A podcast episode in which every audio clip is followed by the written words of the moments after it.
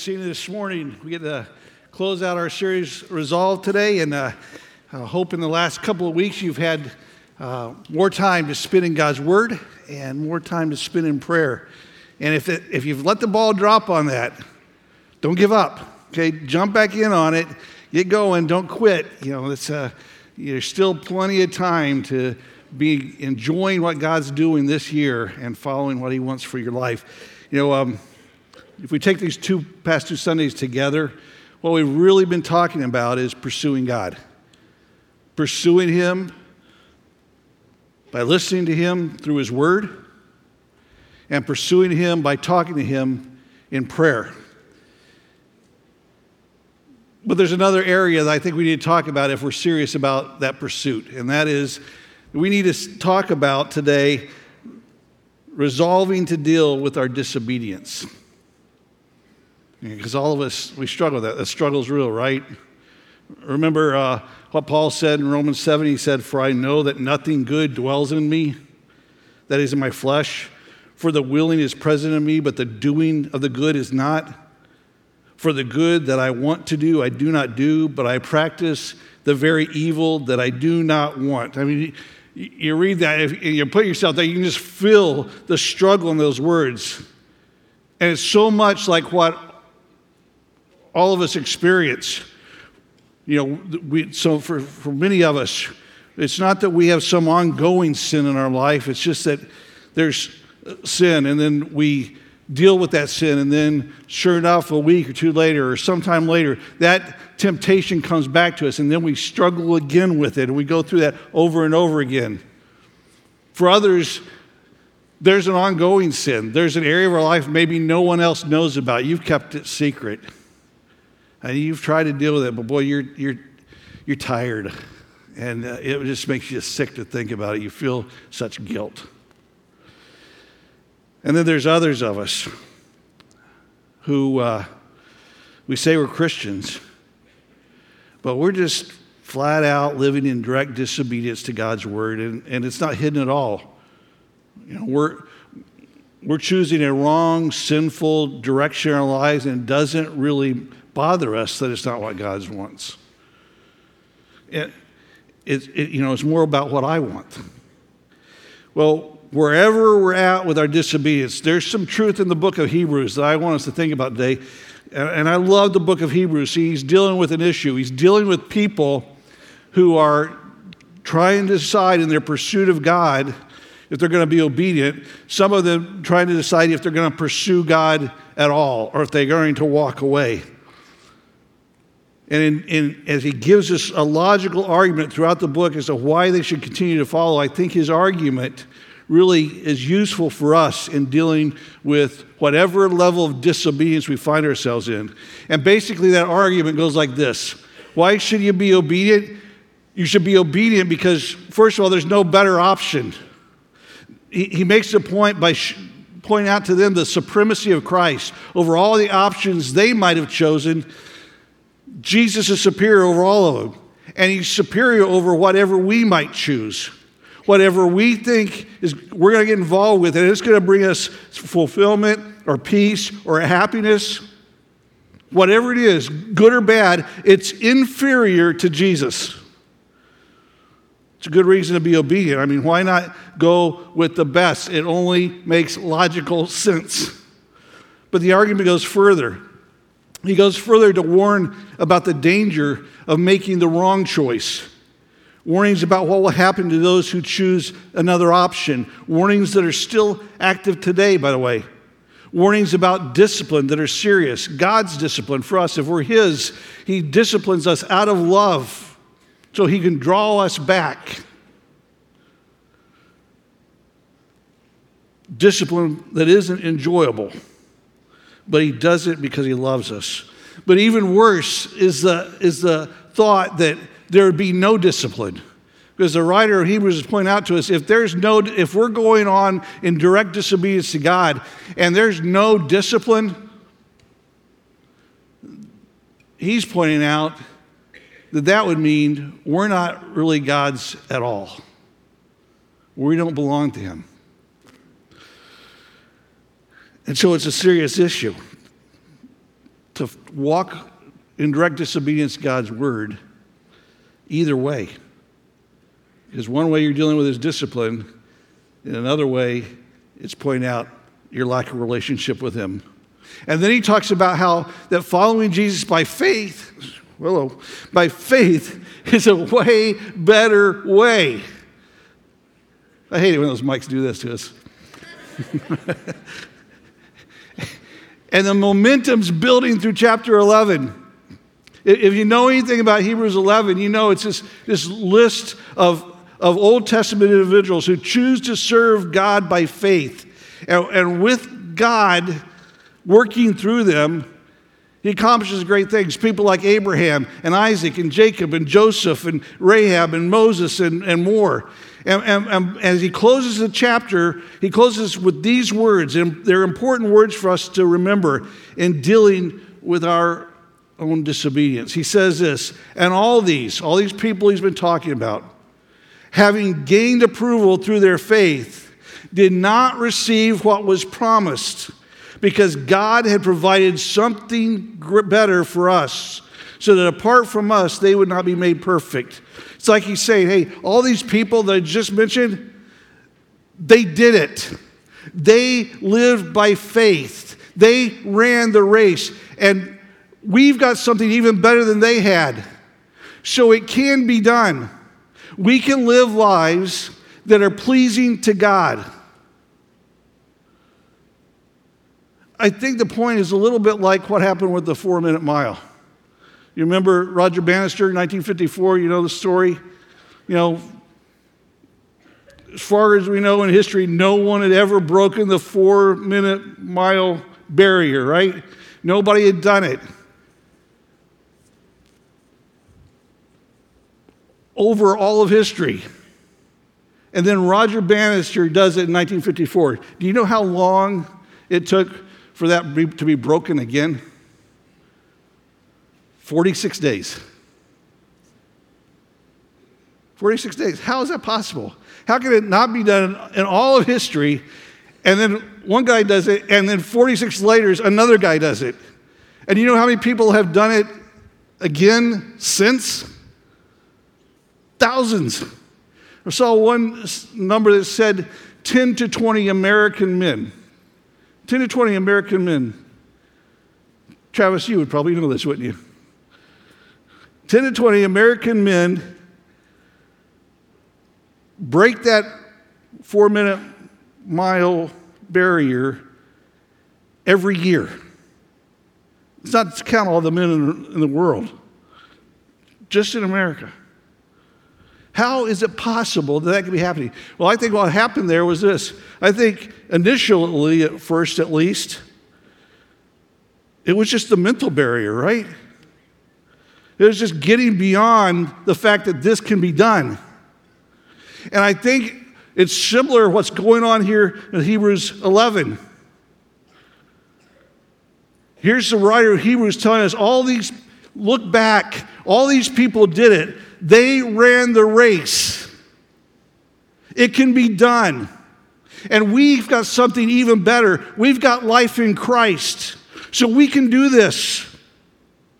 When you're dealing with disobedience, you've got to get beyond the mental barrier of, I can't, because you can. And chapter 12 brings us to the apex of that truth, this great picture of the Christian life as a race and how we should run it.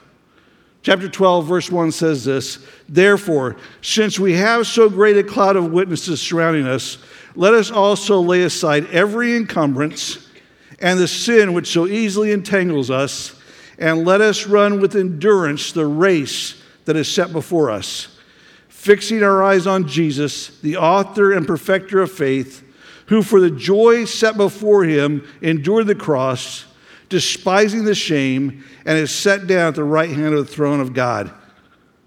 So, we're in this epic race. It's a race that we should run in a certain way. And the writers point out to us we should run this race, first of all, with freedom. Since we're surrounded by this great cloud of witnesses, this is our motivation.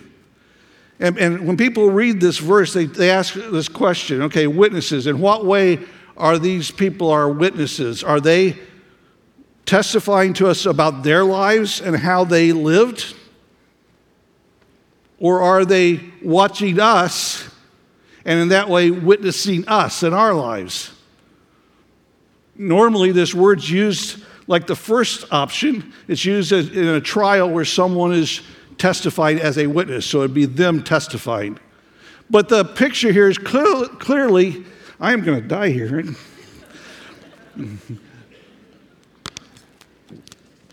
the picture here is clearly of an athletic event, right? They're spectators, they're witnessing in that way. My point would be why can't it be both? Why can't it be that their lives, clearly, the, the writer of Hebrews has, has told us about their lives to speak to us, but then they're spectators of our lives. And can't that be a motivation as well? It would be like if you were a baseball player and you were going to go out to play a game, and you know that in the stands that day will be people like Maris and Mantle and Ruth and DiMaggio. Knowing that those guys, how they played, how good they were, looking at them, and then knowing that they're watching you play, that'd be motivation to play your best, wouldn't it? I think that's the picture here. They're testifying to us, they're cheering us on. And, and with these peoples, these great heroes of our faith, and along with the fact that we have something better, we run the race. And we should run it with freedom. As he tells us here, to lay aside every encumbrance. Like an athlete who strips himself of anything, any clothing that would impede his, his performance. We're supposed to be aggressive at dealing with whatever it is in life that's slowing our pursuit of God down. I'm talking about anything. That would include things that aren't necessarily sin, uh, amoral things that are neither good or bad in themselves. It could be, you know, the baggage that you carry around, things that distract you from the race, a bad relationship, comparing yourself to others, living for the approval of others. Or it could be things that are just eating up your time and energy, you know, TV, sports, social media, your phone. Anything that's distracting us. Think about it. My, my opinions, my actions, my attitudes, are they impeding my race? And we, we can even take things that are good and let them become something that's distracting us from running. And I think the, you know, the most obvious example of that is family. We can either see family as part of our race, you know, where we're submitting our family and our decisions to the will of God as a family and our resources and our honoring to God through our family. Or we can take this good thing and we can let it become a distraction in the race. When, in order to please family, we make decisions about how we spend our resources and our time in ways that aren't pleasing to Him. And family becomes the priority of our lives instead of God Himself. So, what's slowing you down? And then the Bible moves specifically to sin. The sin that so easily entangles us. And it does that, doesn't it? It, it does happens very easily. We, we take a step, and then before we know it, we're wrapped up in it. And of course, the list of those sins could be long, right? Think about a few issues that a, a lot of people struggle with. People sometimes struggle with unforgiveness, right? They, uh, they're unwilling to forgive someone.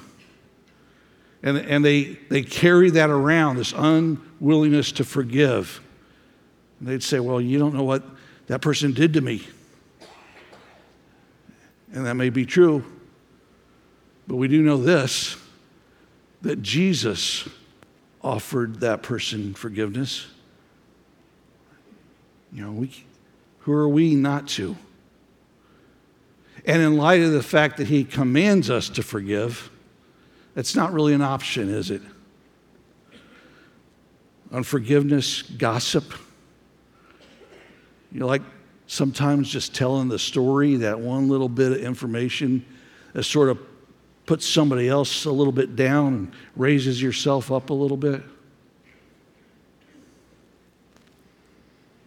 All the, all the lust issues lusting after people, lusting after things.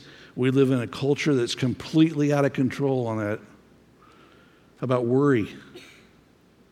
Just being anxious, fretting, fear. It's a controlling factor for so many. The list could go on and on. How do we win over temptation?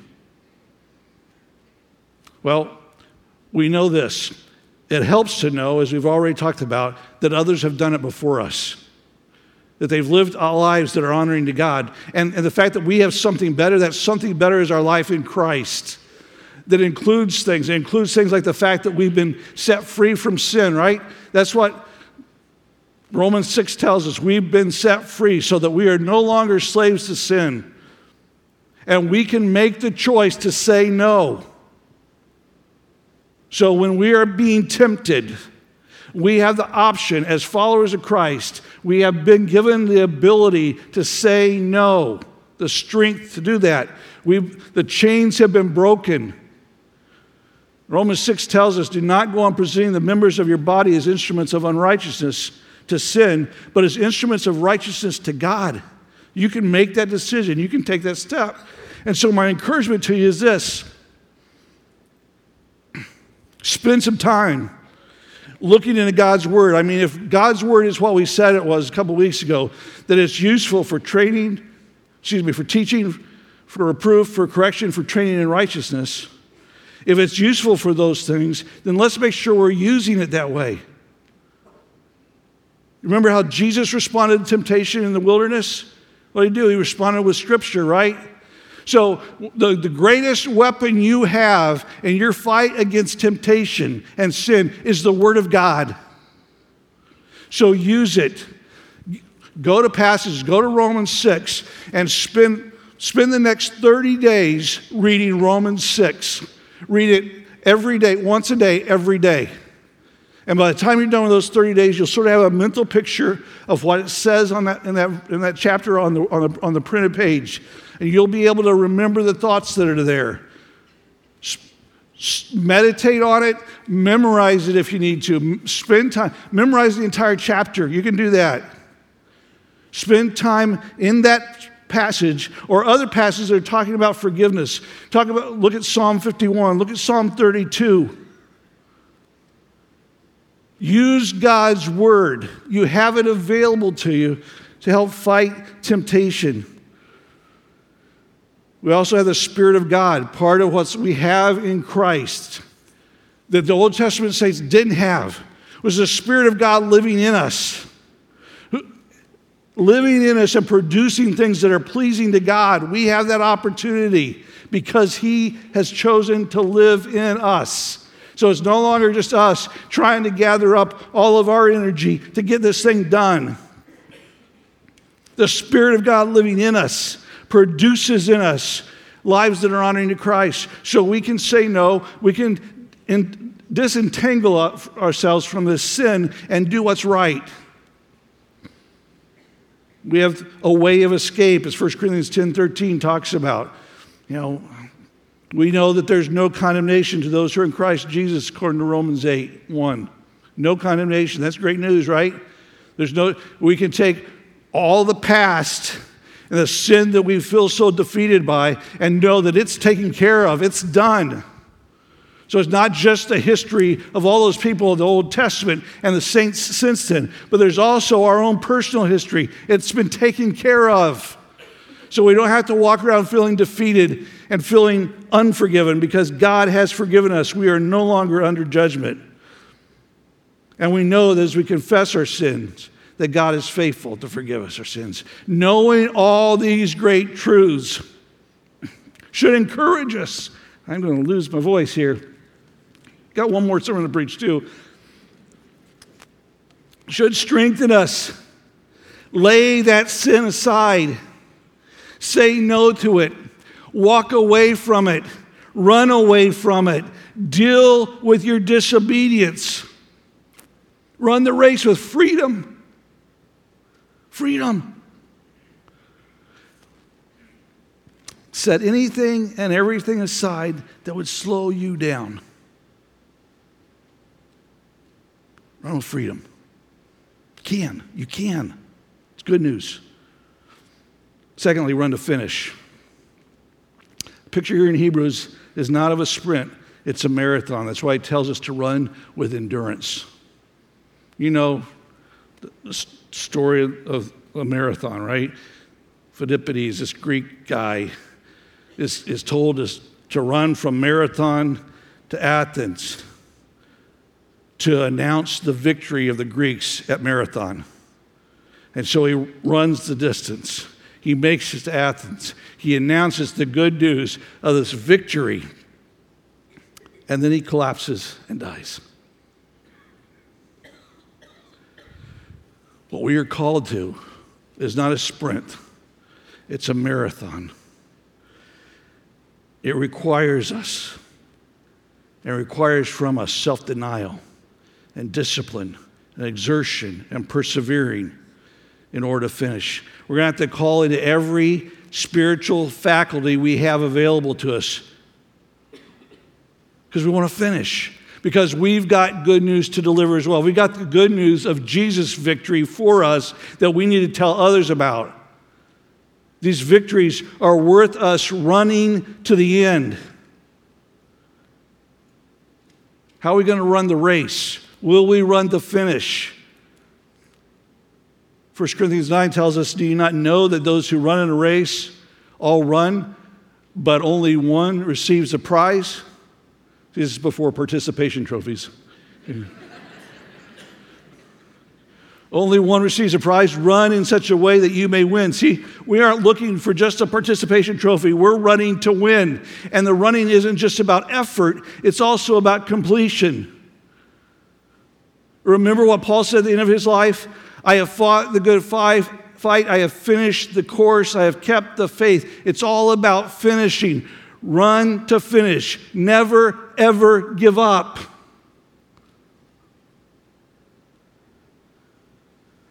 You know, at the Olympics, the glory sometimes goes to those who don't necessarily win, but they find a way to finish.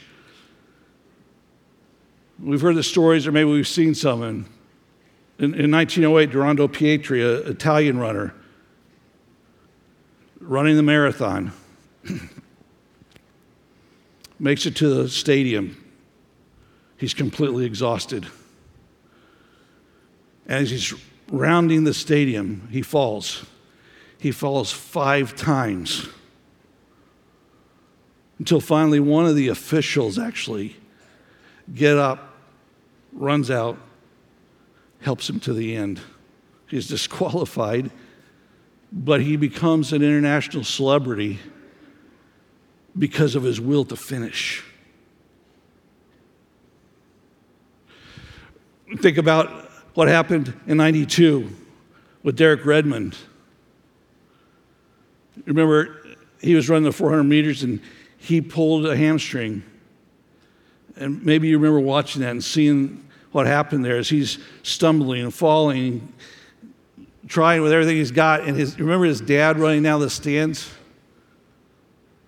runs down, puts his arm around his son, picks him up, helps him to finish. It's this will to get done, to do what you've been called to do. And then there was 1968, Tanzania's John Stephen Akhwari in Mexico City. His right leg's bloody and bandaged. All the other finishers are, are long done. Darkness is falling. the crowd has dwindled. And he makes his way into the stadium. This is what it looked like. Love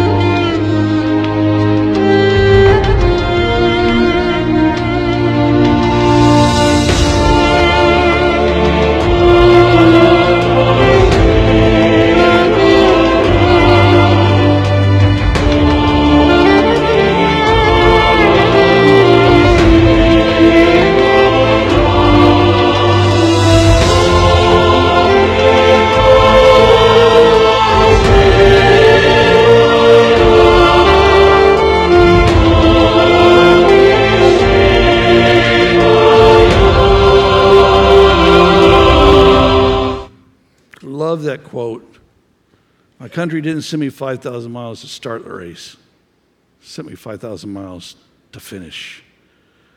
Never, ever give up.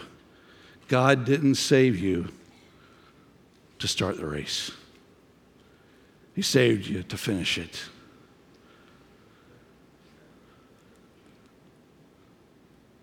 Run to finish. And then run with focus. Right here tells us to fix our eyes on Jesus. That's not some overly simplistic answer, by the way. That's not some mystical or emotional goal for us to try to reach. Fixing your eyes on Him, we do that because He ran the race perfectly.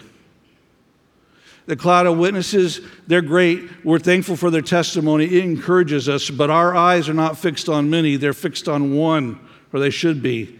Fixed on the author, the originator, the one who cut the trail for this race, the one who began it all. Fixing our eyes on the author and the perfecter, the one who completed it, the one who ran the race himself and finished it. It bring, he also brings us along to the finish. Remember, as he hung on the cross, he cried out, It is finished. He ran his race. He endured the cross, the, the cross to the Jews a curse. To the Romans, it was a punishment for subhumans. It was, it was degrading. Despising the shame. You know, we hear that phrase, despising the shame, and we think, well, it sounds like he hated the shame. That's not really the, the point. The, the idea is, to, is that he disregarded it. The shame, all of the shame of hanging on that cross, all that that entailed, he disregarded it in the sense that, that there was nothing to him in comparison to being obedient to his father. The shame was nothing in comparison to being offered in sacrifice for us.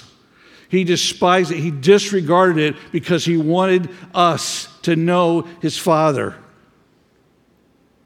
The writer continues in verse 3 and he says, For consider him Consider him who has endured such hostility by sinners against himself, so that you will not grow weary and lose heart. Consider him, examine him, look at him as he hangs on a cross, as he endured it, so that you will not grow weary and lose heart. The cross, we, we, we love the fact that on the cross, salvation was, was granted to us. That's the most important thing. But the cross also is an example to us. Jesus suffering on the cross is an example so that we don't quit. Are you discouraged? You feel like everything is caving in. You can't seem to overcome that temptation. It keeps coming around, and you constantly seem not to beat it, it seems to beat you. Consider Jesus. Fix your eyes on Him. And then verse 4, which is one of my favorite verses. It's like grabbing us and shaking us. You have not yet resisted to the point of shedding blood, and you're striving against sin. It's like, hey, look at Jesus. Look at what he endured. And know this you're not bleeding yet. It's like, hey, don't baby yourself. Look at Jesus.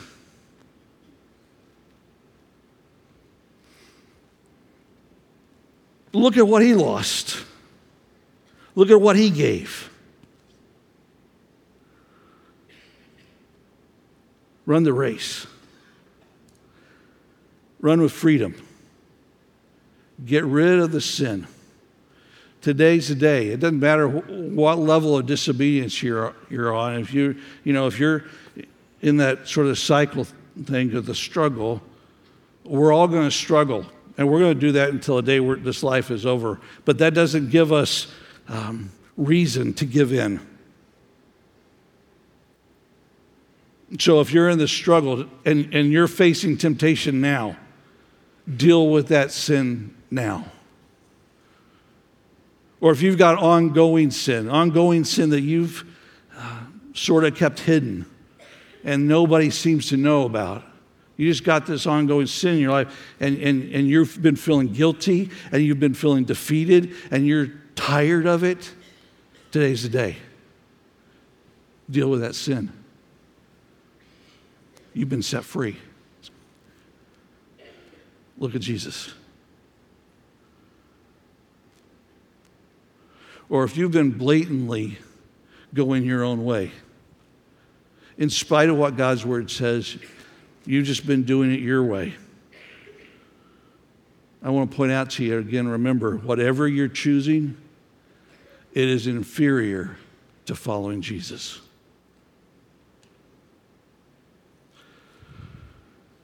Turn from it.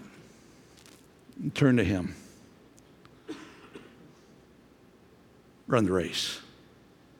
And if you've never turned to Him before for forgiveness, you're sitting here this morning, you're thinking, yeah, I'm not sure I've, that's taken care of, that my sin's been taken care of.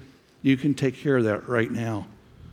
You can turn to Him, admitting that you've got sin in your life, that you are a sinner and that you need forgiveness. And you're asking, based on Jesus' death on the cross, where he paid the penalty for you and your sin, you're asking God to forgive you and to come into your life. It's just telling him that. So, my encouragement is to you tell him. And at the moment you, you, you express that to God, he comes into your life. Your sin is taken care of for the rest of eternity. But if you're a follower of Christ, today's a new day.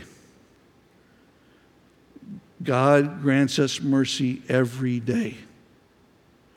Wherever you're at in your walk with Him and in this area of disobedience, never, ever give up. Turn to Him today. Keep running the race. Would you stand with me and we'll pray?